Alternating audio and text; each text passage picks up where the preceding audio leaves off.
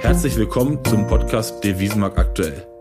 Mein Name ist Sebastian Neckel, ich bin Spezialist für das Thema Zins- und Währungsmanagement.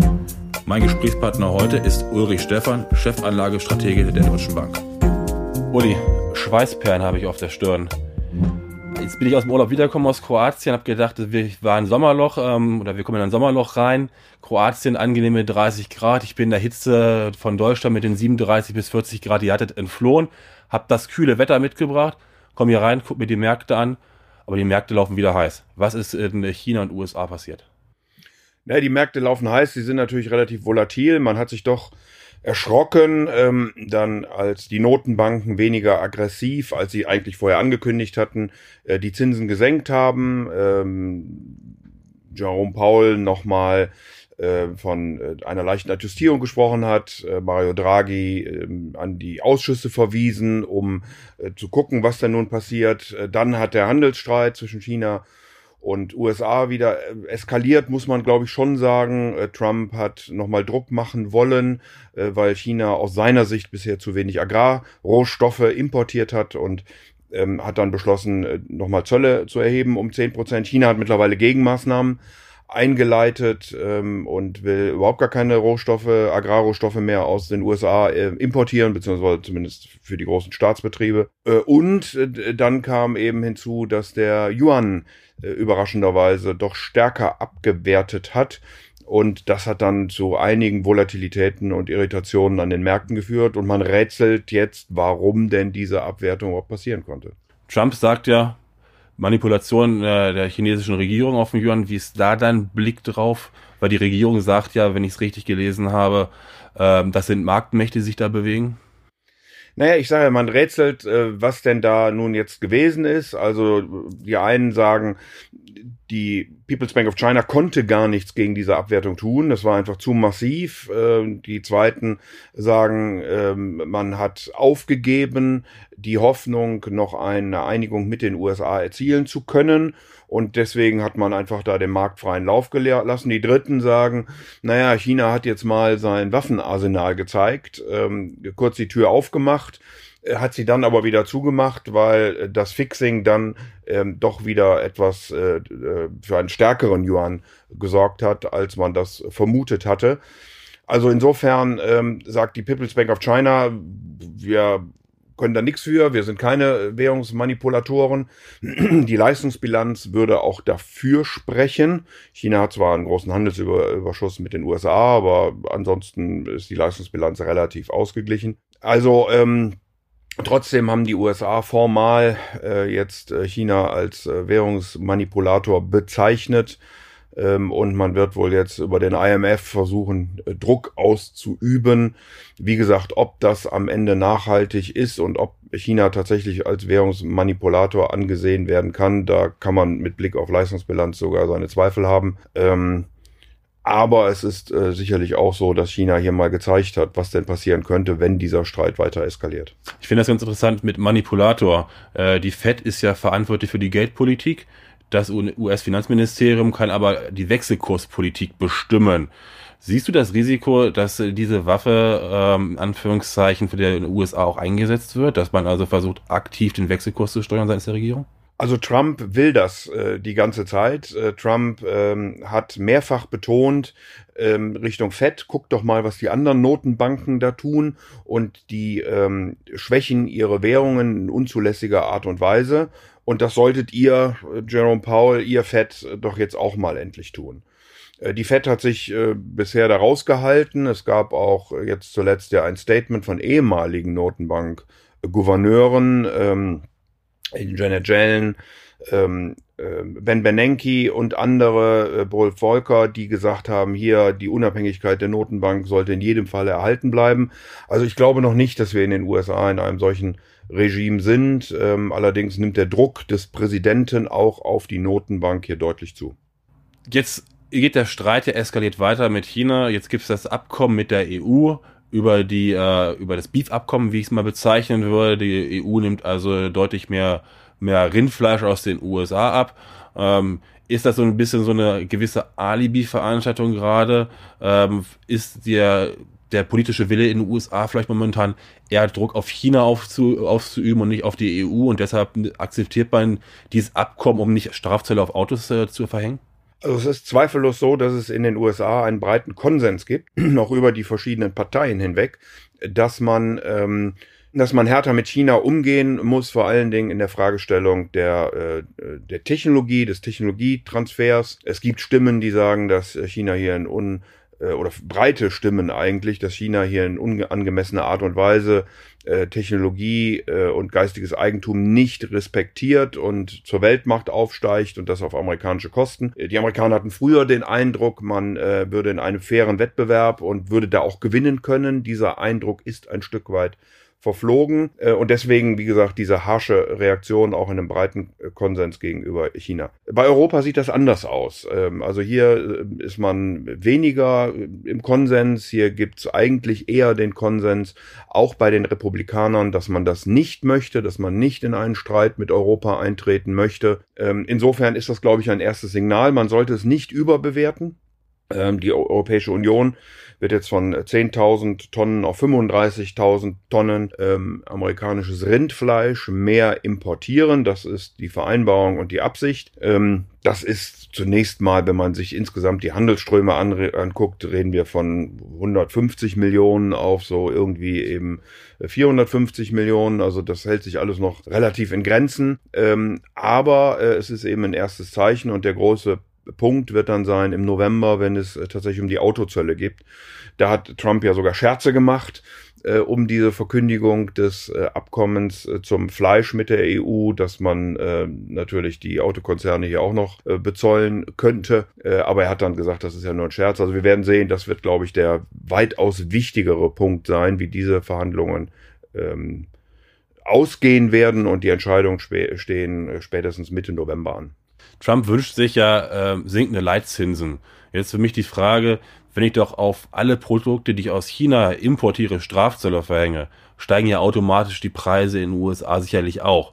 Importiert er sich Inflation rein? Ist dann die äh, Fed überhaupt in der Lage, weitere Leitzinssenkungen durchzuführen?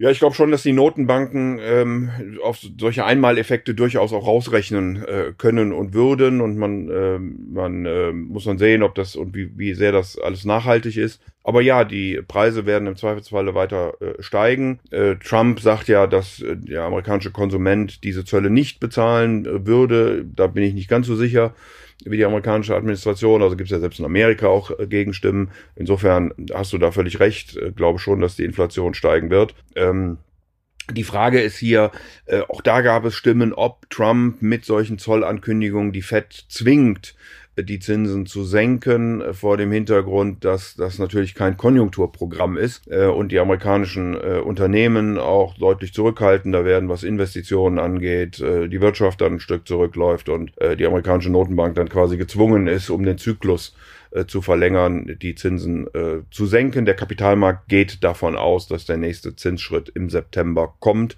obwohl Jerome Powell ähm, eben gesagt hat, dass äh, diese Senkung jetzt im Juli nur ein Midterm Adjustment, also nur ein äh, Adjustierung ähm, der, der, der Zinslandschaft gewesen wäre. Viele Unternehmen fangen jetzt an, die Planung für 2020, 2021 zu machen. Ähm, da gucken sie natürlich auch unsere Wechselkursprognosen an. Äh, der Schwerpunkt ist natürlich Euro-Dollar. Wie ist da dein Blick drauf auf Jahresende beziehungsweise auch auf 2020, wie die Entwicklung aussehen wird? Und die nächste Frage auf, auf Euro-Remimbi? Also der, äh, fangen wir mit Euro-Dollar an. Äh, wir reden über zwei Währungen, deren Notenbanken tendenziell eher nach unten gehen. Äh, die amerikanische Notenbank ähm, hat jetzt den Zins einmal wieder gesenkt. Sie äh, führt aber die Bilanzsumme immer noch zurück. Das Ganze soll aber jetzt auch im Herbst beendet werden. Ähm, wir gehen davon aus, dass es noch weitere Zinssenkungen dann in diesem Jahr geben wird und dass man eben, wie gesagt, die Rückführung der äh, Bilanzsumme beendet. Äh, das heißt also eine expansivere Geldpolitik. In Europa ähm, könnte es sein, dass es sogar auch wieder ein Kaufprogramm geben könnte, plus Zinsschritte, äh, da aber eher auf der Einlagenseite.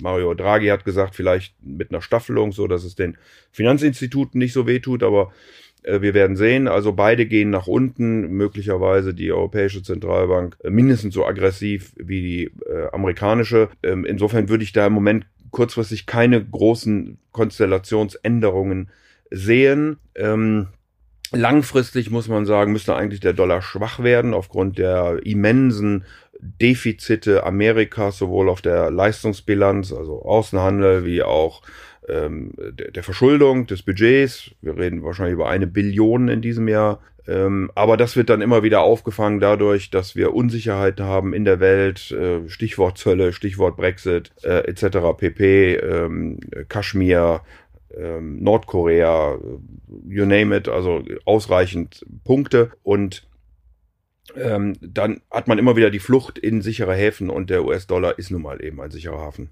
Also kann man sagen, wir werden häufig auch gefragt, warum wertet der US-Dollar nicht eigentlich ab? Leitzinssenkung, teilweise vom Markt mit eingepreist. Ähm, das Gegenkonzept ist letztlich ja gewesen, wahrscheinlich, dass die FED die Bilanzsumme einfach zusammengeschmolzen hat ein bisschen und dadurch Dollar aus dem Markt gezogen hat. Ja. Ähm, du hattest das Thema schon auf die EZB einmal kurz gelenkt, äh, Möglichkeit von Mario Draghi. Jetzt ist die Inflation in der Eurozone äh, weiter gen Süden gelaufen. Äh, ich glaube, zehn Monate im Stück ging es jetzt bergab. Ähm, welche Instrumente hat überhaupt Mario Draghi oder die EZB für Inflation ein bisschen mehr zu sorgen? Werden wir noch weitere negative Zinsen kriegen? Zehn Jahres Bundrenditen, ich glaube auch äh, All-Time Low, ne? Lass mich noch ganz schnell, ich hatte äh, deine Frage zum, äh, zum Renminbi oder Yuan nicht beantwortet. Ähm, wir haben ja jetzt, also das, das Fixing ist, ähm, hat die People's Bank of China Richtung Dollar äh, wieder knapp unter sieben gehalten. Da drum herum kann der Kurs dann schwanken. Ähm, es könnte sein, dass die nächste Haltelinie dann die 7,20 zum Dollar ist. Ähm, man könnte alle Zölle wohl ausgleichen mit 47 in etwa. Äh, das wäre sogar denkbar bei einer, bei einer echten Eskalation, aber ähm, hoffen wir mal, dass es doch noch irgendwie eine Einigung geben wird. Ähm, man darf ja auch nicht vergessen, wir laufen in den Präsidentschaftswahlkampf hinein und Trump will wahrscheinlich einen Deal dann verkünden. Also ähm, da würde ich jetzt nicht unbedingt sehen, dass wir da komplett aus dem Ruder laufen, aber dass der Renminbi insgesamt zum Dollar äh, etwas schwächer wird und wenn man dann Euro-Dollar in etwa auf diesem Niveau erwartet, dann wird er eben auch zum Euro etwas schwächer werden, aber ich glaube, dass die Entwicklungen nicht, oder ich hoffe, dass sie nicht zu dramatisch sein werden, hängt aber von den Konstellationen im, im Handelsstreit ab. Äh, die EZB und, ähm, und Europa, ja, ich ähm, äh, hat er immer im Vorfeld gesagt, egal wer Nachfolger von Mario Draghi werden wird, ähm, der ist eigentlich gefangen äh, in der Politik der anderen Notenbanken. Wir haben, und das muss man nicht auf der Zunge zergehen lassen, seit der Finanzkrise 729 Zinssenkungen um den Globus herum gehabt. Wenn man dann als EZB darüber nachdenkt, die Zinsen anheben zu wollen oder in irgendeiner Form eine restriktivere Geldpolitik zu machen, dann würde der Euro sehr stark werden und äh, dann würde man die relative Wettbewerbsfähigkeit der europäischen Unternehmen auf den Weltmärkten äh, beschädigen. Insofern wird das äh, kein Notenbankgouverneur machen, auch Christian, äh, Christine Lagarde nicht, äh, wenn sie denn dann im November ihr Amt antritt. Ähm, hat er ja schon gesagt, die Vermutung, die wir haben als Deutsche Bank, dass die EZB die Zinsen weiter senken wird auf der Einlagenseite, dass sie möglicherweise ein Kaufprogramm starten wird in der Größenordnung 30, 40 Milliarden Euro, äh, zur Hälfte in Staatsanleihen, zur Hälfte in Unternehmensanleihen. Sie wird versuchen, die Forward Guidance, also da, das Versprechen, die Zinsen länger niedrig zu halten, ähm, an den Märkten etablieren, äh, damit sich das verankert äh, in den Köpfen. Ähm, man wird also sagen, die Zinsen bleiben länger tief und ihr könnt euch darauf verlassen. Also über solche Dinge wird man versuchen, möglicherweise, die EZB hat jetzt mal im Sommer über ein symmetrisches Inflationsziel spekuliert, wo man gesagt hat, naja, jetzt waren die, Zin, äh, die Inflation, Entschuldigung, die Inflation zehn Jahre unter dem Ziel von äh, zwei äh, Prozent. Wenn sie jetzt mal eine Zeit lang drüber ist, ist auch nicht schlimm, dann sind wir ja im Mittel wieder bei zwei Prozent. Also solche Methoden wird die EZB wahrscheinlich anwenden, um hier äh, die Geldpolitik expansiver zu gestalten und vor allen Dingen, um das auch in den Köpfen der Wirtschaftsobjekte, wie es so schön heißt, äh, zu implementieren. Wenn wir jetzt davon ausgehen, dass die Zinsen weiter runtergehen werden, ähm, gibt es einen Dominoeffekt auf, auf Osteuropa? Naja, wir haben ja schon gesehen in der Vergangenheit, ähm, wenn man sich verschiedene Länder anguckt, in, Skandinavien, aber auch in Osteuropa, also Thema Tschechien beispielsweise, dass man es auf Dauer gar nicht durchhalten kann, dann äh, den Wechselkurs wirklich zum Euro zu halten, wenn die EZB äh, die Zinsen äh, so tief senkt, weil man dann auch so tief gehen müsste, dass äh, treibt dann zum Teil die Inflation und dann kommen einfach diese Länder auch in gewisse Probleme. Es gibt natürlich diese Abhängigkeiten ähm, und äh, es wäre möglich, dass die Länder Osteuropas darauf oder die Notenbanken reagieren müssen, wenn die Inflation aus dem Ruder läuft, äh, dass man nochmal äh, senken Entschuldigung, die äh, Zinsen anheben muss, dass die Währungen dann stärker werden. Wir erwarten das im Großen und Ganzen nicht, weil wir eben auch nichts so Dramatisches von der Europäischen Zentralbank ähm, erwarten. Aber das wird man im Auge behalten müssen, wie Inflation und ob die Notenbanken, wie gesagt, dann gezwungen sind, äh, dann doch etwas an der Zinsschraube zu drehen. Du hattest Tschechien eben kurz mal angesprochen. Finde ich interessant, tschechische Zentralbank hat das Wachs die Wachstumsprognose hochgesetzt von 2,6 auf 2,9 Prozent dieses Jahr. Das heißt, kann man sagen, Tschechien ist jetzt in Europa letztlich ähm, die aufstrebende ähm, oder die Wirtschaft, die am, am besten läuft? Ähm, ob sie am besten läuft, äh, weiß ich nicht. Äh, man darf auch nicht Spanien und so weiter vergessen. Also gibt es noch einige andere, die auch äh, relativ gut laufen. Aber man muss schon sagen, es ist bemerkenswert, was Tschechien hingelegt hat. Ähm, wir kommen 2017 äh, von einem Wachstum noch von knapp fünf Prozent. Wir sind heute auf wesentlich nachhaltigeren zweieinhalb bis drei Prozent. Ähm, wir haben wahrscheinlich einen der besten Arbeitsmärkte in Europa in äh, Tschechien. Das heißt, der private Konsum läuft sehr gut. Investitionsquote ist schon seit Jahren äh, hervorragend. Es zahlt sich jetzt auch aus, dass viele ähm, westeuropäische, vor allen Dingen deutsche Unternehmen in den 90er, Anfang der 2000er Jahre in äh, Tschechien investiert haben. Ähm, der Export äh, ist, ist stark, vor allen Dingen in Richtung Autos, äh, aber auch Chemie, IT. Ähm, jetzt haben wir natürlich gerade, wenn die Weltkonjunktur sich ein wenig abkühlt, auch das in Anführungsstrichen Problem äh, Automobil und äh, Chemie. Insofern ist, glaube ich, auch richtig, dass das Wachstum ein Stück weit nach unten geht. Aber es ist eben, wie gesagt, mit der Investitionsquote und mit dem äh, Binnenmarkt ähm, nachhaltig auf diesem Niveau zweieinhalb und bis drei Prozent. Äh, sehr gesunde Entwicklung, äh, gute Volkswirtschaft. Äh, glaube, dass man wenn jetzt der Welthandel tatsächlich noch ein Stück zurückkommt, wenn auch die, Konjunktur, die Weltkonjunktur ein Stück zurückkommt, ähm, trotzdem auch im nächsten Jahr mit um die zweieinhalb Prozent wird wachsen können. Wir kommen natürlich auch heute wieder nicht an einem Thema vorbei. Großbritannien, äh, Brexit. Äh, Boris Johnson hat im Unterhaus nur noch, ich glaube, eine Stimme Vorsprung äh, nach, den, nach den Wahlen in Wales. No Deal. Vor Neuwahlen vor dem Brexit, Neuwahlen nach dem Brexit. Wie sieht's da momentan aus? Ja, total verfahrene Situation, muss man schon sagen. War ja schon bei Theresa May äh, extrem schwierig. Sie konnte keine Mehrheiten im Unterhaus organisieren. Äh, ob Boris Johnson das jetzt äh, hinbekommt, steht wirklich in den Sternen. Ähm, er hat jetzt auch eine Tour gemacht. Er war in Schottland ähm, und hat dort eine Abfuhr bekommen von äh, Frau Sturgeon. Er war in Nordirland, in Belfast, hat auch da eine Abfuhr bekommen. Also es wird eng mit den Mehrheiten. Er will und hat das mehrfach betont, Ende Oktober aus, dem, aus der Europäischen Union ausscheiden. Äh, er hat immer wieder Europa aufgefordert, nachzuverhandeln. Die Europäer haben bisher das abgelehnt. Äh, sie haben gesagt, das äh, Paket, das Abkommen werden wir nicht wieder aufschnüren. Wir können nur die politische Absichtserklärung, die dort mit verbunden ist, nochmal verändern, aber nicht das eigentliche Paket. Insofern geht es da im Moment nicht vorwärts. Wir sind auch jetzt in den Parlamentsferien, also ohnehin wird sich jetzt wahrscheinlich bis September wenig tun, dann wird die Zeit eng. Ähm, ich könnte mir vorstellen, was, was Lösungsansätze wären, ist tatsächlich ein Ausstieg im äh, Oktober und dann relativ lange Übergangsfristen.